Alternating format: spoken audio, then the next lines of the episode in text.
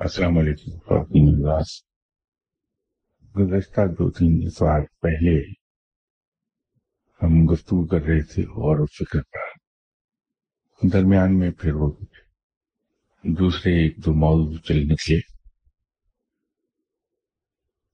ہم ڈسکس اس بات کو کر رہے تھے کہ یہ جو چیز ہم بچپن سے اب تک سنتے آئے ہیں اور حدیث ہے، یہ حدیث ہم سنتے آئے کہ جس نے اپنے آپ کو پہچانا، اس نے رب کو پہچان لیا۔ تو بات یہاں سے شروع ہوئی تھی کہ ہم میں سے ہر آدمی اپنے آپ کو پہچانتا ہے۔ اگر آئینے میں ہمیں شکل اپنی دکھائی دی جائے، تو ہم فوری طور پہ پہچان لیتے ہیں کہ یہ میں ہوں۔ ہمیں اپنے نام کا بھی پتا ہے خسائل کا بھی پتا ہے، اپنی اسٹرینگس اینڈ ویکنیسز کا بھی پتا ہے۔ تو پہچانتے تو ہیں۔ اس پہچان کے باوجود ہم رب کو کیوں نہیں پہچان پاتے؟ تو بات یہاں سے شروع ہوئی تھی۔ اور ہمارے جسم کی جو فارمیشن ہے، اس پر بات آنے کے لیے کہ اگر ہم اس پہ ہی غور کر لیں کہ ہمارا سر جو ہمیں ایسا دکھائی دیتا ہے کہ یہ سنگل یونٹ ہے۔ پھر اس کی فارمیشن 55 بونز سے ہوئی ہے۔ چھوٹے چھوٹے 55 پیسز آف بون اور حکمت اس کے پیچھے یہ ہے کہ اگر کوئی ایک چوٹ لگنے سے کوئی حصہ اس کا کریک ہو جائے تو اس سے پورے سر کو نقصان نہ پہنچے، بلکہ صرف اتنا ہی پیس ڈیمیج ہو جس کو بعد میں ریپیئر کر لیا جائے۔ اس لیے کہ کاسائے سر میں ہمارا نرو سینٹر ہے۔ اور اگر کہیں وہ نرو سینٹر ہمارا ڈیمیج ہو گیا تو پورا جسم پیرالائز ہو جاتا ہے۔ اسی طرح تمام جسم میں رب تعالیٰ نے دو سو سینتالیس ہڈیاں انسان کے جسم میں رکھی ہیں، جس سے انسان چلتا پھرتا ہے، اس میں سختی ہے۔ ان بونز کی حفاظت کے لیے ان کے ارد گرد گوشت منڈ دیا اور اس گوشت کے درمیان میں سے بلڈ سرکولیشن کے لیے مختلف سائز کی، مختلف ڈسکرپشن کی وینز رن کی ہیں تاکہ وہ ایک مخصوص فاصلے تک رہیں، ایک دوسرے کے ساتھ مل نہ جائیں۔ ہمارے جسم میں پانچ سو ستائیس عضلات ہیں مسلس فائیو ہنڈریڈ مسلس اور ان میں سے کچھ مسلس والنٹیئر ہیں. انہیں برین سے کسی سگنل کا انتظار نہیں ہوتا، وہ آٹومیٹکلی کام کرنے لگتے ہیں۔ تو اگر ہم ان چیزوں پر غور کریں کہ یہ کس طرح وجود میں آئے، کان کی ساخت پر ہم نے ڈسکس کیا تھا کہ ہمارے کان کی ساخت ایسی کیوں رکھی رب تعالیٰ نے؟ تو اگر ان چیزوں پر ہم غور کرنے لگیں، تو رب کی قدرت اور اس کی سنائی کا احساس ہوتا ہے کہ وہ کس درجے کی ہے۔ اسی طرح اگر ہم یہ دیکھیں کہ انسان کی جسم میں رب تعالیٰ نے جو حیوانی روح رکھی، حیوانیت کا جذبہ رکھا۔ وہ چار چیزوں پر ہے۔ خون، بلغم سفرا اور سودا۔ ہم نے کتابوں میں پڑھا ہوگا، لوگوں سے سنا ہوگا کہ جو سفلی علم کرتے ہیں، کالا جادو کرتے ہیں، وہ عام طور پر خون سے تحریر کرتے ہیں چیزیں۔ اب وہ خون سے تحریر کیوں کرتے ہیں اس کی سمجھ اب آئی ہوگی کہ انسان کے جسم میں جو اس کو ہم روحانیت میں روح حیوانی کہتے ہیں، اصل میں وہ حیوانی جذبے ہیں، جس کو ہم نفس بھی کہتے ہیں۔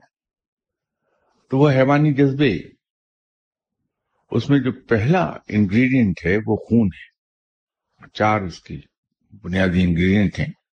اس میں نے بھی عرض کیا، خون، بغم سفرا اور سودا۔ تو جب یہ کالے علم والے یا سفلی علم والے کوئی چیز آپ کو لکھ کر دیتے ہیں یا کوئی عمل کرتے ہیں، تو اس میں خون اس کا لازمی حصہ ہوتا ہے۔ اسی طرح ہمارے یہاں جو طریقہ علاج بہت عروج جس نے پایا، وہ حکمت تھی۔ آج سے تین سو سال، ساڑھے تین سو سال پہلے اس طریقہ علاج کو بہت عروج حاصل تھا۔ یہ لوگ اس پہ تحقیق کرتے رہتے تھے۔ تحقیق جہاں بھی ہوگی، غور فکر جہاں بھی ہوگا، وہاں ترقی۔ ہوگی تو حکمت میں بہت بڑے پیمانے پر تحقیق ہوتی رہی۔ نتیجہ یہ ہوا کہ بڑے بڑے mind boggling type of treatment سامنے آ گئے لیکن پھر مغلیہ دور جو جو زوال کو گیا، اس کے ساتھ ساتھ حکمت بھی ختم ہوتی رہی۔ حتیٰ کہ اب گزشتہ دو سو سال سے اس پر تحقیق کا سلسلہ بند ہو گیا، جس کے نتیجے میں اچھا حکیم اب نہیں ملے گا۔ اچھا حکیم جس زمانے میں ایک طریقہ علاج اپنے عروج پر تھا تو وہ بھی انسانی جسم میں ان چار انگریڈینٹس پر کام کرتے تھے۔ اور خاص طور پہ سفرا اور سودا۔ تو وہ انسانی نبز سے اندازہ لگاتے تھے کہ اس کی طبیعت میں سفرا زیادہ ہو گیا ہے یا سودا زیادہ ہو گیا ہے، بلغم پیدا ہو گئی ہے جسم میں۔ تو وہ اس کو کنٹرول میں رکھتے تھے۔ وہ دوائیں ایسی دیتے تھے جس کی چار ہی صفتیں کہہ لیجیے کہ یا تو معتدل مزاج کی ہوتی تھی یا ان کا مزاج گرمی کی طرف مائل ہوتا تھا، خشک ہوتا تھا یا تر ہوتی یہ حکمت میں ٹرمنالوجی چلتی رہی۔ تو کرتے کیا تھے؟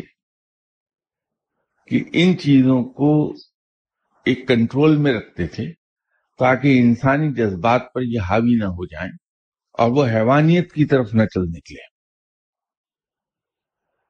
تو ان کو کنٹرول رکھ کے انسان کی جو انسانی صفات ہیں، جو فرشتوں سے آگے ہیں، ان کو موقع دیتے تھے کہ وہ کام میں آ جائیں۔ یہ آج اگر موضوع سے ہٹ کی بات ہے، میرے ذہن میں ایک بات آئی کہ میں عرض کر دوں کہ یہ حکمت کا کھیل کیا تھا، اس لیے کہا جاتا ہے کہ اچھا حکیم روحانی شخصیت بھی ہوتا ہے۔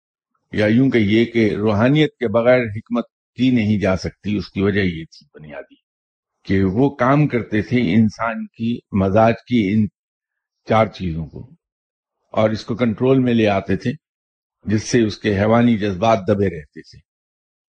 تو انسان تندرست دکھائی دیتا تھا۔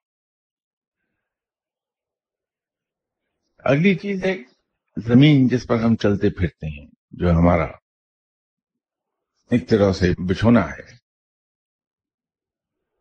کبھی اس کی ساخت پر اگر ہم نظر ڈالیں اور پھر یہ دیکھیے کہ رب تعالیٰ نے اس کے اندر کیا کیا چیزیں ہمارے لیے چھپا دی اور یہ وہ خزانے ہیں جو قیامت تک انسان کے کام آتے رہیں گے، خواہ وہ ترقی کے کسی منزل پر چلا جائے۔ جو جو انسان سائنس میں ترقی کرتا چلا جائے گا اور ڈسکوریز کرے گا بہت سی تو تو زمین کے اندر جو اللہ نے خزانے چھپائے ہیں، ان کو نکالے گا اور اپنے استعمال میں لے آئے گا۔ تو رب تعالیٰ کی حکمت، یہ دیکھیے کہ جب انسان کو پیدا کیا تو قیامت تک جن چیزوں کی اس کو ضرورت پیش آئے گی وہ زمین کے اندر پہلے ہی سے بنانے کے سامان رکھ دیے۔ پیٹرول کا استعمال ہمارے یہاں اٹھارہ سو پچاس، سن اٹھارہ سو پچاس کے بعد شروع ہوا ہے پیٹرول کا استعمال۔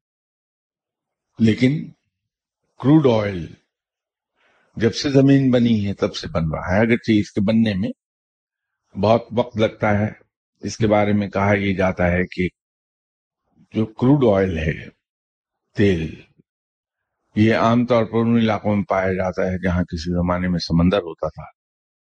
اور وہاں سے اب وہ وقت کے ساتھ ساتھ ہٹ گیا۔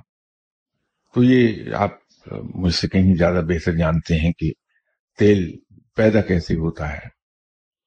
وقت کے ساتھ ساتھ جو نباتات ہیں ویجیٹیشن ہے، وہ اور مٹی، گرد، کوڑا، کرکٹ یہ جمع ہوتا رہتا ہے اور وقت کے ساتھ ساتھ وہ اس کے اوپر مٹی جمتی چلی جاتی ہے۔ نتیجہ یہ ہوتا ہے کہ وہ کئی صدیوں میں اتنی زیادہ تہیں جم جاتی ہیں اس پر مٹی کی کہ وہ سالڈ راکس بن جاتی ہیں۔ وہاں سالڈ راکس بننے کے بعد ہوا کا گزر بالکل بند ہو جاتا ہے اور اس پر جو مٹی جمی ہے وہ کئی ہزار ٹن کے حساب سے کمپریشن دیتی ہے اس نباتات پہ۔ تو ہیٹ ود کمپریشن، یہ مل کر اس ویجیٹیشن کو، جانوروں کے ڈھانچوں کو، پتھروں کو اس طرح سے فارم کر دیتی ہے کہ وہ ایک گاڑے سیال کی صورت اختیار کر جاتی ہے۔ کیونکہ اس کے اندر ویجیٹیشن بھی ہے اور حیوانوں کے ڈھانچے بھی ہیں، تو وہ اس میں ہائیلی انفلیمیبل ہو جاتا ہے وہ۔ تو یوں یہ کئی صدیوں میں تیل بنتا ہے اور پھر اس طرف کو یہ چلنا شروع کر دیتا ہے جہاں اسے ڈھلان ملتی ہے اور کہیں کہیں درزیں اسے ملتی ہیں، ان میں سے پاس ہوتا ہوا۔ یہ تو ادھر انڈر پریشر جاتا رہتا ہے حتیٰ کہ کہیں ایک ڈپریشن زمین کے اندر اس کو مل جائے۔ تو وہاں یہ تالاب کی صورت میں جمع ہو جائے گا۔ انسان نے اٹھارہ سو پچاس میں اسے نکالنا شروع کیا، لیکن ایک اندازے کے مطابق یہ دنیا چالیس ہزار سال پہلے روحانیت میں ہم اسے فورٹی تھاؤزینڈ ایئرس کہتے ہیں۔ لیکن سائنس اسے کہتی کہ یہ کئی ہزار لاکھ سال پہلے وجود میں آئی تھی۔ تو اگر روحانی فگر کو بھی لے لیں، تو رب تعالی نے چالیس ہزار سال پہلے انسان کو پیدا کیا تھا۔ اور اس سے پہلے یہ چیزیں وجود میں آ چکی تھیں۔ تو یہ رب تعالیٰ کی حکمت پر جب آدمی غور کرتا ہے تو اسے رب سمجھ میں آنے لگتا ہے کہ رب کی قدرت ہے کیا۔ سونا اسی اصول کے تحت بنتا ہے، لیکن کیا حکمت ہے رب تعالیٰ کی کہ سونا خالص حالت میں کبھی نہیں پایا جاتا؟ وہ ہمیشہ دوسری میٹلز کے ساتھ ملا ہوا ہوتا ہے۔ قیمتی پتھر ہیں۔ ان کی ضرورت آج انسان کو پڑی ہے۔ رب تعالیٰ نے یہ ہمیں کئی لاکھ سال پہلے پرووائڈ کر دیے تھے۔ تو ان چیزوں کو جب ہم گہرائی سے دیکھتے ہیں تو پھر رب پہچانا جانے لگتا ہے کہ رب کتنا بڑا ہے۔ تو یہ غور و فکر جو ہے، اس لیے رب تعالیٰ قرآن میں بھی زور دیتا ہے۔ غالباً سورہ بنی اسرائیل کی آیت نمبر چالیس ہے شاید۔ تم غور و فکر کیوں نہیں کرتے؟ آیت نمبر شاید صحیح یاد نہ ہو اس مجھے، لیکن غالباً یہ چوالیس ہے، یہ چالیس ہے۔ تو رب بھی دعوت دے رہا ہے انسان کو کہ تم غور و فکر کیوں نہیں کرتے؟ آپ صلی اللہ علیہ وسلم کا بھی فرمان ہے۔ پھر جو علی اکرام گزرے، ان کا ایک وطیرہ یہ رہا۔ جیسے حضرت بختیار کاکی رحمت اللہ علیہ صاحب نے فرمایا کہ انسان پر لازم ہے کہ وہ رب تعالیٰ کی زمین پر گھوم پھر کر اس کی قدرت کا مشاہدہ کرے۔ وہ یہی مشاہدہ ہے، غور و فکر کا۔ جو جو آدمی سفر کرتا ہے، مختلف چیزیں اس کے سامنے آتی ہیں۔ ان چیزوں پر غور و فکر کرتا ہے تو اللہ کی قدرت کا ادراک ہونے لگتا ہے اسے۔ اور رب تعالی پر ایمان پختہ بھی ہوتا ہے اور یہ دیکھ کر کے ہماری پیدائش سے کہیں پہلے اس نے یہ چیزیں پرووائڈ کر دی تھی ہمیں۔ ہمارے دل میں شکر گزاری کے جذبات پیدا ہوتی ہیں اور جہاں شکر گزاری آتی ہے، وہاں اطاعت ضرور آتی ہے۔ تو یوں رب کی اطاعت کی طرف چلا جاتا ہے۔ یہ حکمت ہے جناب حضرت بختیار کاکی رحمۃ اللہ علیہ صاحب کے فرمان میں۔ اگر ہم یہ چاہتے ہیں کہ ہم روحانی طور پہ ترقی کریں، تو میرا خیال یہ ہے کہ ہمیں چاہیے کہ ہم جو چیز بھی دیکھیں، اس پر غور ضرور کریں۔ روزانہ ایک چیز پکڑ کے اس پر غور کرنا شروع کر دیں۔ اور جو جو ہم اس کی گہرائی میں اتریں گے تو ہمیں حیرت ہوگی کہ خود ہم کتنا جانتے تھے جس کا ہمیں نہیں پتا تھا۔ اندر چھپا ہوا علم ہمارا، وہ باہر آنے لگتا ہے۔ در حقیقت ہوتا یہ ہے کہ ہمارا ذہن کام کرنے لگتا۔ تو یوں ہمیں چیزوں کا ادراک ہوگا اور ہم روحانیت کی طرف جانا شروع ہو جائیں گے۔ ایک اور بات جو اکثر حضرات مجھ سے فرماتے رہتے ہیں، گرچہ وہ میرے لیے ایک لطیفہ ہی ہوتا ہے اور اس میں شرمندگی کا احساس بھی کہ آپ جیسے نیک لوگ مجھ جیسے گناگار سے یہ پوچھتے ہیں کہ نماز میں دل کیسے لگے گا۔ نماز ہم پڑھتے ہیں تو خشو و خضو کیسے آئے گا؟ اب ایک آدمی جو نماز کے اسپیلنگ سے بھی واقف نہیں، وہ کہاں سے آپ کو بتائے گا کہ خوشو و خضو کیسے پیدا ہو جائے آپ کی نماز میں؟ انسان کو نماز کے خوشو و خضو سے دو ہی چیزیں دور کر دیتی ہیں۔ ایک تو خارجی ہے اور دوسری داخلی۔ خارجی چیزیں تو بڑی سادہ سی ہیں کہ ہم نماز پڑھ رہے ہیں، تو اتفاقاً ہماری نظر کسی خوبصورت چیز پر جو اس کمرے میں پڑی ہے، اس پر چلی گئی۔ تو ہماری توجہ ادھر کو اٹریکٹ ہو گئی۔ اس کا بڑا آسان سا علاج ہے کہ ہم اس چیز کو وہاں سے ہٹا دیں۔ خود آپ صلی اللہ علیہ وسلم نے زندگی میں کئی بار یہ عمل فرمایا۔ ایک بار کسی شخص نے آپ صلی اللہ علیہ وسلم کی خدمت میں نہایت عمدہ خوبصورت کپڑا ہدیہ کیا۔ آپ صلی اللہ علیہ وسلم کو بہت پسند آیا اسے سلا کے پہن لیا۔ نماز پڑھ رہے تھے تو اس کپڑے پر نظر پڑی۔ ذہن اس کی خوبصورتی کی طرف چلا گیا۔ تو نماز ختم کرنے کے بعد پہلا کام آپ صلی اللہ علیہ وسلم نے یہ فرمایا کہ وہ لباس فوراً اس آدمی کو لوٹا دیا جس نے ہدیتن پیش کیا تھا کہ یہ مجھے نماز سے ہٹا رہا ہے۔ اس کو لے جاؤ۔ اس طرح ایک بار چمڑے کا ایک نیا تسمہ اپنے جوتے میں لگایا تھا۔ تو جوتے پر نماز پڑھتے ہوئے نظر پڑی۔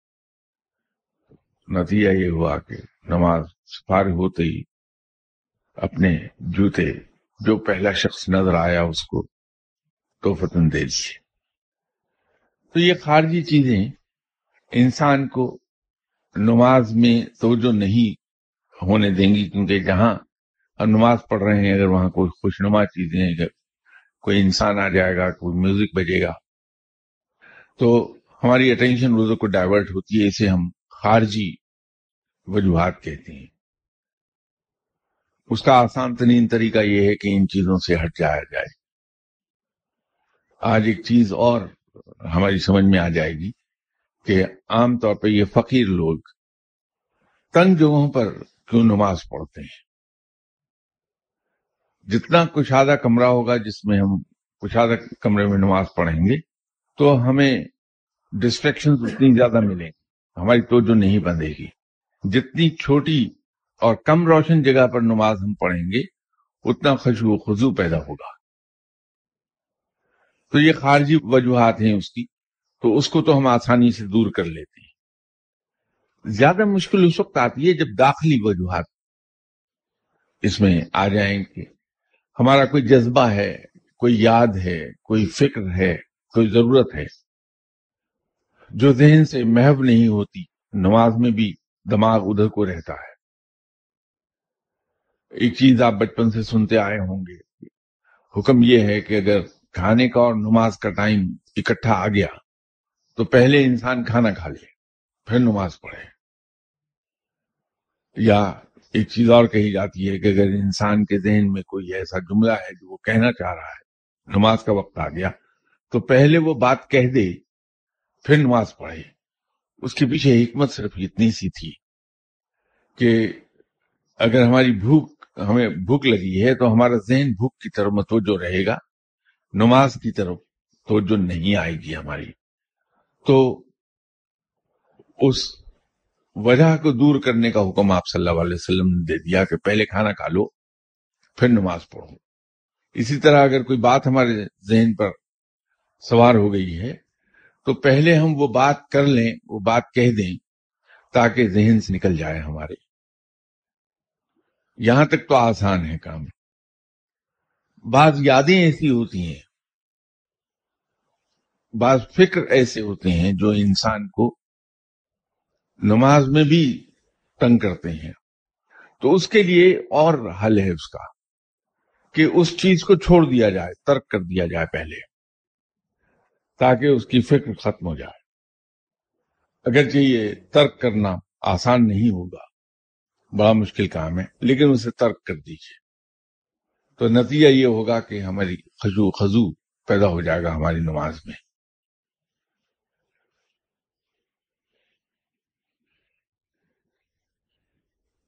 یہ کچھ سوال ہیں صرف صاحبان کے دیے ہوئے کسی صاحب نے سوال کیا ہے کہ مادیت پرستی کس حد تک جائز ہے؟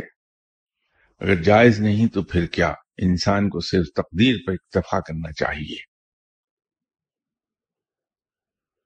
مسلمان تقدیر پر اکتفا نہیں کرتا کبھی۔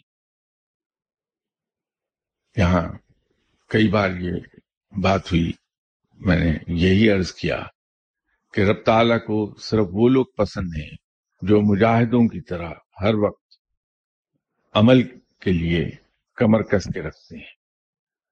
آسان لفظوں میں یہ کہیے کہ رب تعالیٰ کو وہ لوگ پسند ہیں جو سست نہیں ہیں، کاہل الوجود نہیں ہیں، بلکہ جد و جہد اور محنت کرتے ہیں۔ تقدیر پر اکتفا جو لوگ کرتے ہیں وہ ہاتھ پاؤں توڑ کر بیٹھ جاتی ہیں۔ بے عمل ہو جاتے ہیں۔ بے عملی کا اسلام میں کوئی عمل دخل نہیں۔ اسلام تو محنت کرنا سکھاتا ہے۔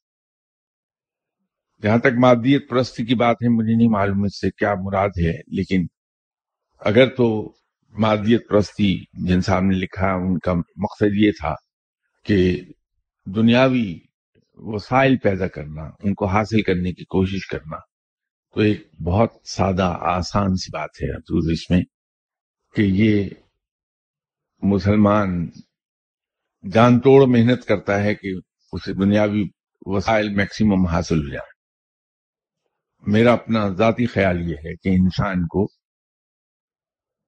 اپنی ہمت کی آخری حد تک جا کے مادی وسائل حاصل کرنے کی کے لیے محنت کرنی چاہیے، لیکن اس کی محنت کے نتیجے میں جو کچھ اسے حاصل ہو جائے، اس میں سے اپنی ذات پر تو کم سے کم اور اپنے ڈپینڈنٹس کے ضروریات جو جائز ہیں، ان کو کھلے ہاتھ سے پورا کر کے جو رزق باقی بچ رہے، اسے اللہ کے بندوں پر کھلے دل اور کھلے ہاتھ سے خرچ کر دینا چاہیے۔ اگر ہمارے پاس دنیاوی وسائل نہیں ہوں گے، تو ہم اپنے کسی رشتہ دار، بہن، بھائی اور دوسرے مسلمان بھائی کے کام آ ہی نہیں سکتے۔ حضرت عثمان غنی رضی اللہ تعالی عنہ کی مثال ہمارے سامنے ہے۔ مسلمانوں کے لیے کنواں خرید کے دے دیا، مسلمانوں کے لیے اور دوسرے دنیاوی سامان۔ صرف اس لیے کہ ان کے پاس دنیاوی وسائل تھے۔ تو اگر ہمارے پاس دنیاوی وسائل ہیں، تو ہم اپنے دوسرے مسلمان بھائیوں کو، اپنے رشتے داروں کو اپنے بہن بھائیوں کو ہیلپ کر سکیں گے۔ تو اس لیے میں یہ عرض کرتا ہوں کہ جتنی اللہ نے ہمت عطا فرمائی ہے، اس کے آخری حد تک جا کے دنیاوی وسائل آدمی کو حاصل کر لینے چاہیے، لیکن جائز ذرائع سے یہ بنیادی شرط ہے اس میں۔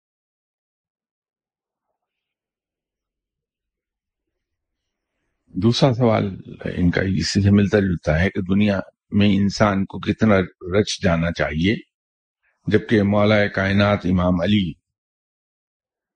رضی اللہ تعالی عنہ نے فرمایا کہ میں نے دنیا کو تین طلاقیں دے دی یہی ایک قصہ میں نے عرض کیا تھا کہ اپنے وقت کے غوث تھے ایک صاحب، جناب حضرت بہاؤدین ذکری رحمۃ اللہ علیہ، جو ملتان میں آرام فرما رہے ہیں۔ بے پناہ امیر انسان تھے۔ تو ان کے ہم اثر دوسرے اولیاء کرام انہیں اکثر و بیشتر یہ کہتے رہتے تھے کہ تم کیسے ولی اللہ ہو کہ جس نے اتنی دولت جمع کر رکھی ہے۔ آپ جواب نہیں دیتے تھے اس بات کا۔ لیکن جب یہ شور شرابہ بہت زیادہ ہو گیا تو پھر کسی ولی اللہ کا خط آیا کہ تم کیسے فقیر ہو کہ تم نے اتنی دولت جمع کر رکھی ہے۔ تو آپ نے اس خط کا بڑا مختصر تھا ایک جملے کا جواب دیا کہ میں نے دولت جمع ضرور کی ہے لیکن اسے دل میں جگہ نہیں دی۔ تو رب تعالیٰ نے ان کی بات کو یوں سچ کر دکھایا کہ کچھ عرصے کے بعد ریاست میں قحط پڑ گیا اور گورنمنٹ نے لوگوں کے لیے اپنے گوڈاؤن کے منہ کھول دیے۔ لیکن قحط اتنا شدید اور اتنا لمبا تھا کہ گورنمنٹ کے گوڈاؤن گوڈاؤن خالی ہو گئے لیکن قحط جاری رہا۔ تو لوگ جب مرنے لگے تو حضرت بہادر ذکیہ رحمت اللہ علیہ صاحب نے پوری ریاست میں منادی کرا دی کہ ہر شخص اپنی ضرورت کے مطابق میرے گوڈاؤن سے غلہ لے سکتا ہے۔ اور فری آف کاسٹ وہ غلہ تقسیم ہوا۔ اس وقت تک ہوتا رہا جب تک کہ کہ سالی ختم نہیں ہو گئی۔ تو اولیاء اکرام کی سمجھ میں آیا کہ وہ جو جواب دیا تھا کہ میں نے دولت جمع ضرور کی ہے لیکن اسے دل میں جگہ نہیں دی۔ تو انسان کو دنیاوی وسائل ضرور حاصل کرنے چاہیے لیکن دنیا کو دل میں جگہ نہ دے، دنیا سے محبت نہ کرے۔ حضرت علی کرم اللہ وجہ کا یہ جو فرمان ہے کہ میں نے دنیا کو تین طلاقیں دے دی اس سے مراد یہی ہے کہ دنیا سے محبت نہیں پالی ہے۔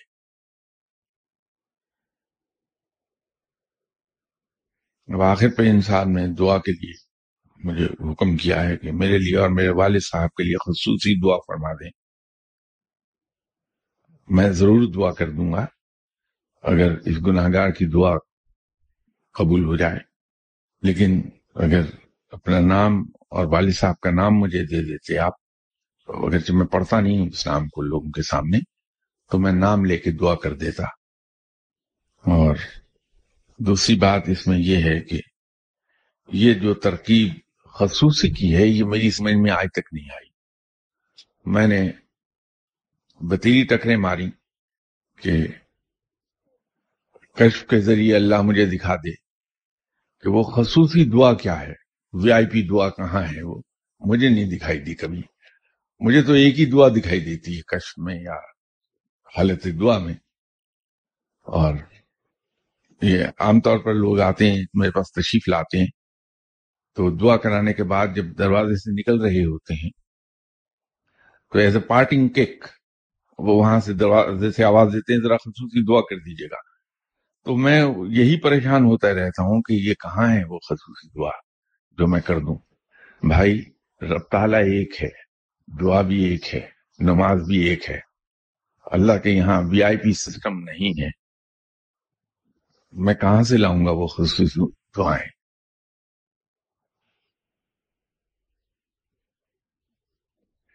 کسی صاحب نے پوچھا ہے کہ آپ نے مراقبہ کے متعلق فرمایا تھا۔ پوچھنا ہے کہ کیا مراقبے کے لیے وقت اور جگہ کی پابندی ضروری ہے یا کسی بھی وقت کیا جا سکتا ہے؟ براہ مہربانی۔ خاکسار کو بھی مراقبے کی اجازت، مرحمت فرما دیں۔ حضور، بات یہ ہے کہ مراقبہ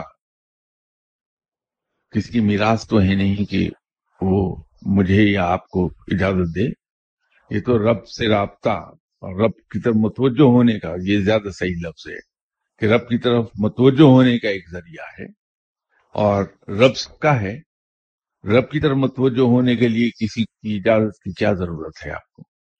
البتہ یہ جو وقت اور مقام کا پوچھا آپ نے، ایسے وقت پر مراقبہ کرنا چاہیے جب دوسری کام انسان کو نہ ہو، جب بالکل فراغت حاصل ہو جائے تاکہ ذہن اس کا مطمئن ہو اور یکسو ہو سکے۔ اسی طرح مقام کے بارے میں انسانی نیچر میں ہے کہ جہاں وہ کثرت سے جاتا ہے یا بیٹھتا ہے یا جس چارپائی پہ لیٹتا ہے، اس جگہ انسان کے احساب ریلیکس کر جاتے ہیں۔ اور مراقبے میں احساب کا ریلیکس کرنا بڑی بنیادی چیز ہے۔ اگر احساب میں تناؤ رہے گا تو مراقبہ نہیں ہو پاتا۔ انسان کے احساب پوری طرح ریلیکس ہونے چاہیے تو اس کے لیے ضروری ہے کہ انسان کسی فیملیئر جگہ پر بیٹھے۔ کوئی ایک جگہ آدمی مقرر کر لے، اس جگہ جب روز بیٹھے گا اسی وقت پر، تو اس کے احساب بہت ریلیکس رہیں گے، یکسوئی بڑھ جائے گی۔ تو جس وقت چاہیں آپ مراقبہ کر لیجیے۔ لیکن کوشش کیجیے کہ مراقبہ اس صورت میں کرنے بیٹھے آپ جب کوئی اور کام نہ ہو آپ کو یہ سوال پوچھا ہے کہ رب تعالیٰ کے اختیار مالک الملک کی وضاحت کر دیں۔ اب اسی تو ایک جملے کی بات ہے سب۔ بادشاہوں کا بادشاہ آپ نے خود ہی فرمایا، ملک الملک۔ تو بادشاہوں کا بادشاہ ہے، شہنشاہوں کا وہ شہنشاہ ہے۔ جو مالک کل ہے اور قادر مطلق ہے، اس کے اختیارات تو کلی ہیں۔ کوئی چیز پیچھے بچتی نہیں۔ تو رب تعالیٰ کے اختیارات کی وضاحت تو صرف اتنی ہے جو آپ نے خود لکھ دی کسی صاحب نے لکھا کہ سورہ نور میں ایک جگہ آیا ہے کہ اللہ آسمانوں اور زمین کا نور ہے۔ اس نے نور کی مثال ایسی ہے جیسے ایک تاک میں چراغ رکھا ہو، چراغ ایک فانوس میں ہو، فانوس کا حال یہ ہو جیسے موتی کی طرح چمکتا ہوا تارا، اور وہ چراغ کے ایک ایسے مبارک درخت کے تیل سے روشن کیا جاتا ہے، جو نہ شرقی ہے نہ غربی، جس کا تیل آپ ہی آپ بھڑکتا پڑتا ہو، چاہے آگ اس کو نہ لگے۔ اس طرح ہر روشنی اللہ اپنے نور کی طرف، جس کی چاہتا ہے، رہنمائی فرماتا ہے۔ وہ لوگوں کی مثالوں سے بات سمجھاتا ہے۔ وہ ہر چیز سے خوب واقف ہے۔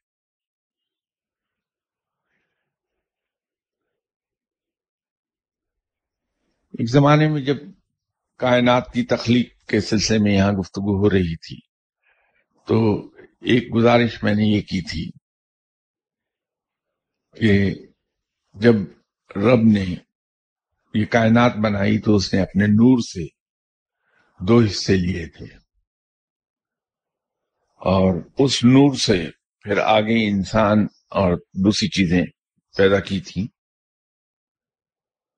بہت وضاحت سے وہ بات ہوئی تھی۔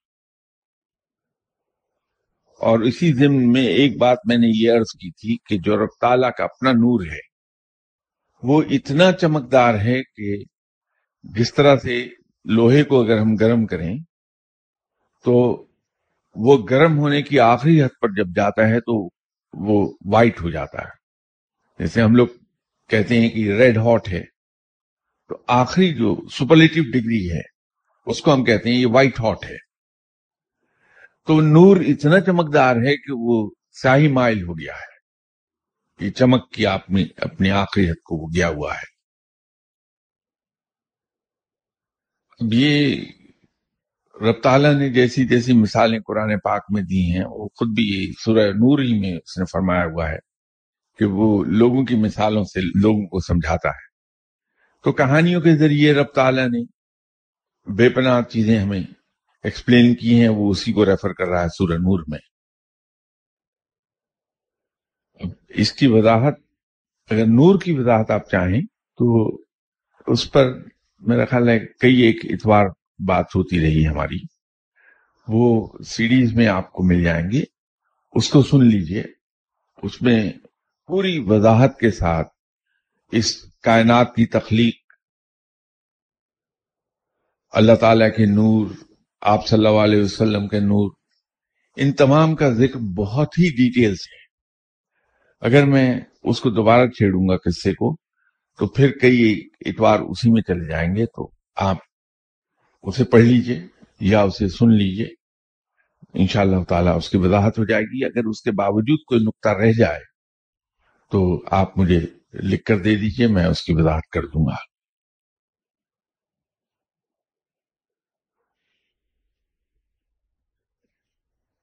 ایک سوال ہے یہ، انشاءاللہ۔ نیکسٹ سنڈے تو نہیں ہوں گا میں، ملک سے باہر ہوں گا، لیکن اس سے نیکسٹ سنڈے انشاءاللہ اسی پر بات چیت ہوگی اور خاصی تفصیل سے۔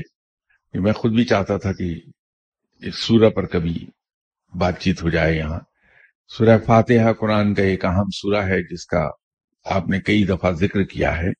اس کا نزول کب اور کس موقع پر ہوا، اس کی بیک گراؤنڈ بتا دیں۔ یہ بتانا تو آسان ہے کہ نزول کب ہوا اور کس موقع پر ہوا، لیکن یہ جو بیک گراؤنڈ آپ نے فرمائی، یہ زیادہ امپورٹنٹ ہے۔ اور سورہ فاتحہ کے بارے میں میں ایک عرض کیا کرتا ہوں کہ یہ قرآن کا دماغ ہے۔ جیسے ہمارا دماغ ہمارے جسم کا حصہ نہیں ہے، بلکہ جسم کے ساتھ اسے رب تعالیٰ نے گردن کے ذریعے سے جوڑا ہے۔ ہمارا جسم یہاں سے شروع ہو کے ہوتا ہے۔ یہ گردن درمیان میں برج کا کام کر رہی ہے، اس سے سر جوڑا ہوا ہے اللہ نے۔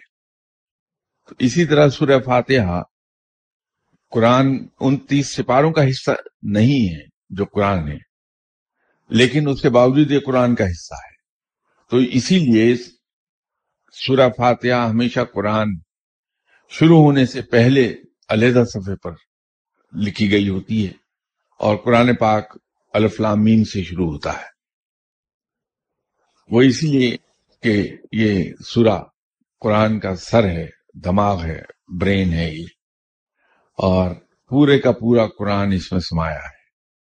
یہ انشاءاللہ اللہ تعالی میں نیکسٹ سنڈے تو نہیں آؤں گا، اس سے نیکسٹ سنڈے اس پہ ہم بات کریں گے، اس کو ایکسپلین کریں گے۔ بہت ہی پیاری سورہ ہے اس کی۔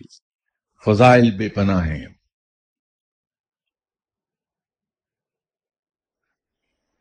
علم حضوری اور علم حصولی یا عمومی علم میں کیا فرق ہے؟ اب یہ اس پر بھی باقاعدہ دو اتوار صرف ہوئی تھیں۔ علم حضوری کیا ہے اور علم حصولی کیا ہے؟ جو چیزیں پہلے بیان کی گئی ہیں، جو لوگ پرانے آنے والے ہیں، ان کے لیے بوریت کا سبب ہو جائیں گی کہ ایک ہی بات کو ریپیٹ کیا جائے۔ آپ متعلقہ سی ڈی سن لیجیے، یا اگر وہ سی ڈی کتاب کی صورت میں شامل ہو گئی ہے ان دو کتابوں میں، اسے پڑھ لیجیے۔ بہت ڈیٹیل میں بیان کیا تھا یہ میں نے، علم حضوری اور علم حصولی۔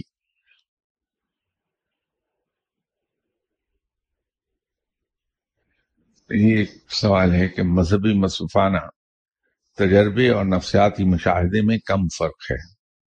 دونوں میں صرف ایک ہی فرق ہے۔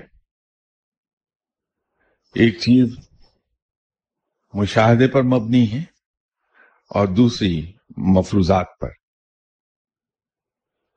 نفسیات مفروضات پر مبنی ہیں، جبکہ مذہبی اور مصفانہ تجربے مشاہدات پر مبنی ہیں۔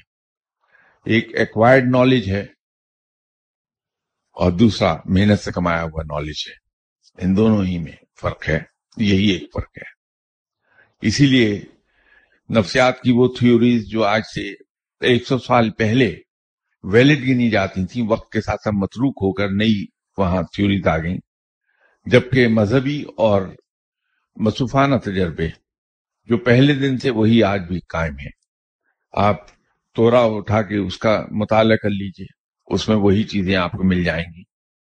آپ زورا اٹھا کے اس کا مطالعہ کر لیجیے، اس میں آپ کو وہی چیزیں مل جائیں گی۔ آپ بائبل اٹھا لیجیے، وہی چیزیں ہیں۔ قرآن پاک ان سب کی تصدیق کرتا ہے اور اس میں ایڈیشنز کرتا ہے۔ اور رفتہ رفتہ، یہ میں نہیں کہہ رہا، بلکہ ویسٹ ہے، جو یہ اس پر تحقیق کر رہا ہے اور ہر روز کسی نہ کسی ایک تھیوری کی کنفرمیشن سائنس کر دیتی ہے۔ جبکہ نفسیاتی کیونکہ مفروضات پر ہے، اس لیے وہ تبدیل ہوتے رہتے ہیں۔ میرے نزدیک تو یہی ایک فرق ہے۔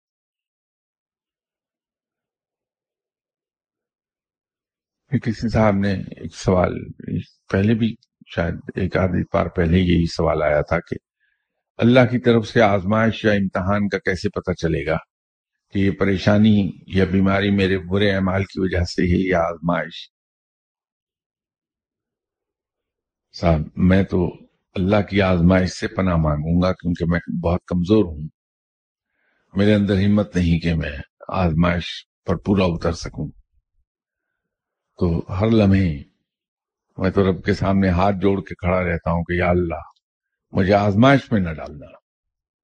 کیونکہ میرے اندر سکت نہیں، میں بہت کمزور ہوں۔ اللہ تعالیٰ انتہائی مہربان ہے، بندوں کو آزمائش میں نہیں ڈالتا۔ اللہ بے پناہ رحیم و کریم ہے، وہ جلدی گناہوں پر پکڑ نہیں کرتا۔ ڈھیل دیتا ہے، معاف کرتا رہتا ہے۔ ٹیسٹ اس طرح کے تو ضرور آ جاتے ہیں کہ اگر کبھی میں نے غلطی سے یہ کہہ دیا کہ مجھے تو رب سے پیار ہے، مجھے دنیا سے پیار نہیں ہے۔ تو اسی وقت کوئی آدمی آ جائے گا، دس روپے مانگنے مجھ سے اور میری روح فنا ہو جائے گی کہ وہ دس روپے دینے پڑیں گے اب مجھے۔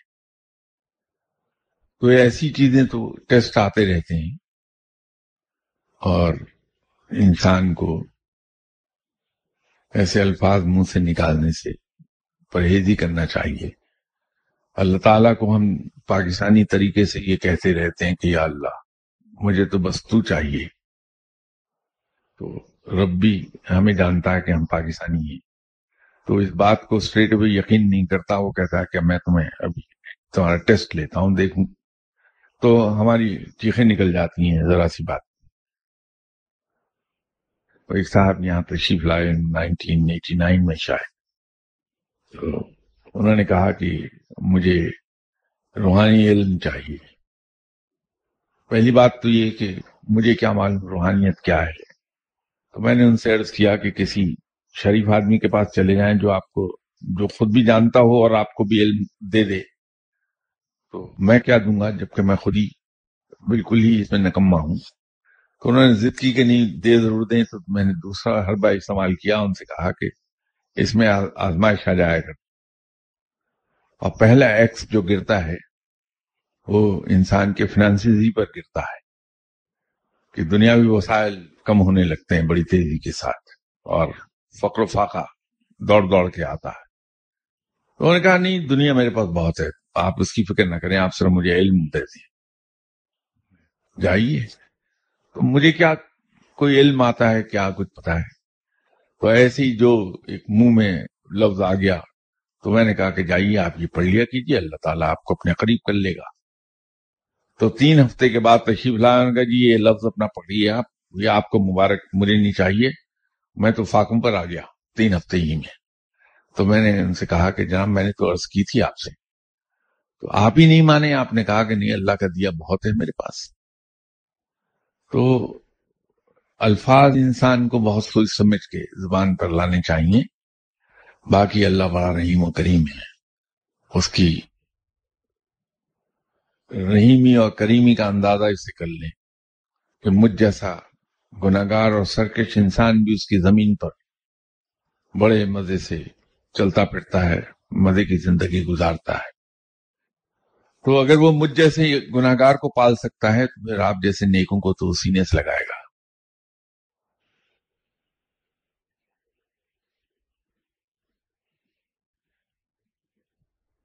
قرآن کریم میں ہے کہ قیامت جب بپا ہوگی تو آسمان آسمان پھٹ جائے گا اور فرشتے کناروں پر چلے جائیں گے اور آٹھ فرشتے عرش کو اٹھائے ہوئے ہوں گے۔ کیا عرش ہی رب تعالیٰ کی جائے نشست ہے؟ اور یہ آٹھ فرشتوں کے عرش کے اٹھائے جانے پر روشنی ڈالتی اب یہ بھی خاصی تفصیل سے اس پہ ہماری بات ہوتی رہی ہے۔ ان آٹھ فرشتوں کے نام بھی میں نے عرض کیے تھے۔ اللہ تعالیٰ کی جو ورچوئل نشست ہے وہ کہاں ہے؟ کس شکل کی ہے؟ اس کے نیچے کیا ہے؟ اس کے پیچھے کیا دکھائی دیتا ہے؟ یہ بہت ڈیٹیل میں یہاں میں عرض کر چکا۔ وہ مجھے تو سیڑھی یاد نہیں ہوگی۔ یہاں جو صاحبان آرگنائز کرتے ہیں ان چیزوں کو، ان سے آپ فرمائیے، وہ آپ کے حکم کی تعمیل کر دیں گے اور وہ سیریز نکال کے آپ کو دے دیں گے۔ انہیں سن لیجیے۔ اور وہی سیریز میرا اپنا ذاتی خیال ہے کہ جو تیسری کتاب آئے گی، اس میں وہ تحریر شکل میں بھی یہ چیزیں آ جائیں گی۔ لمبے سبجیکٹس ہیں، مختصر ہوں تو میں آپ سے عرض کروں آپ ان سیریز کو سن لیجیے۔ اس میں یہ تمام چیزیں مل جائیں گی، ان فرشتوں کے نام بھی مل جائیں گے انشاءاللہ۔ اب سے آئندہ نشست تک کے لیے اجازت چاہتا ہوں، خدا حافظ۔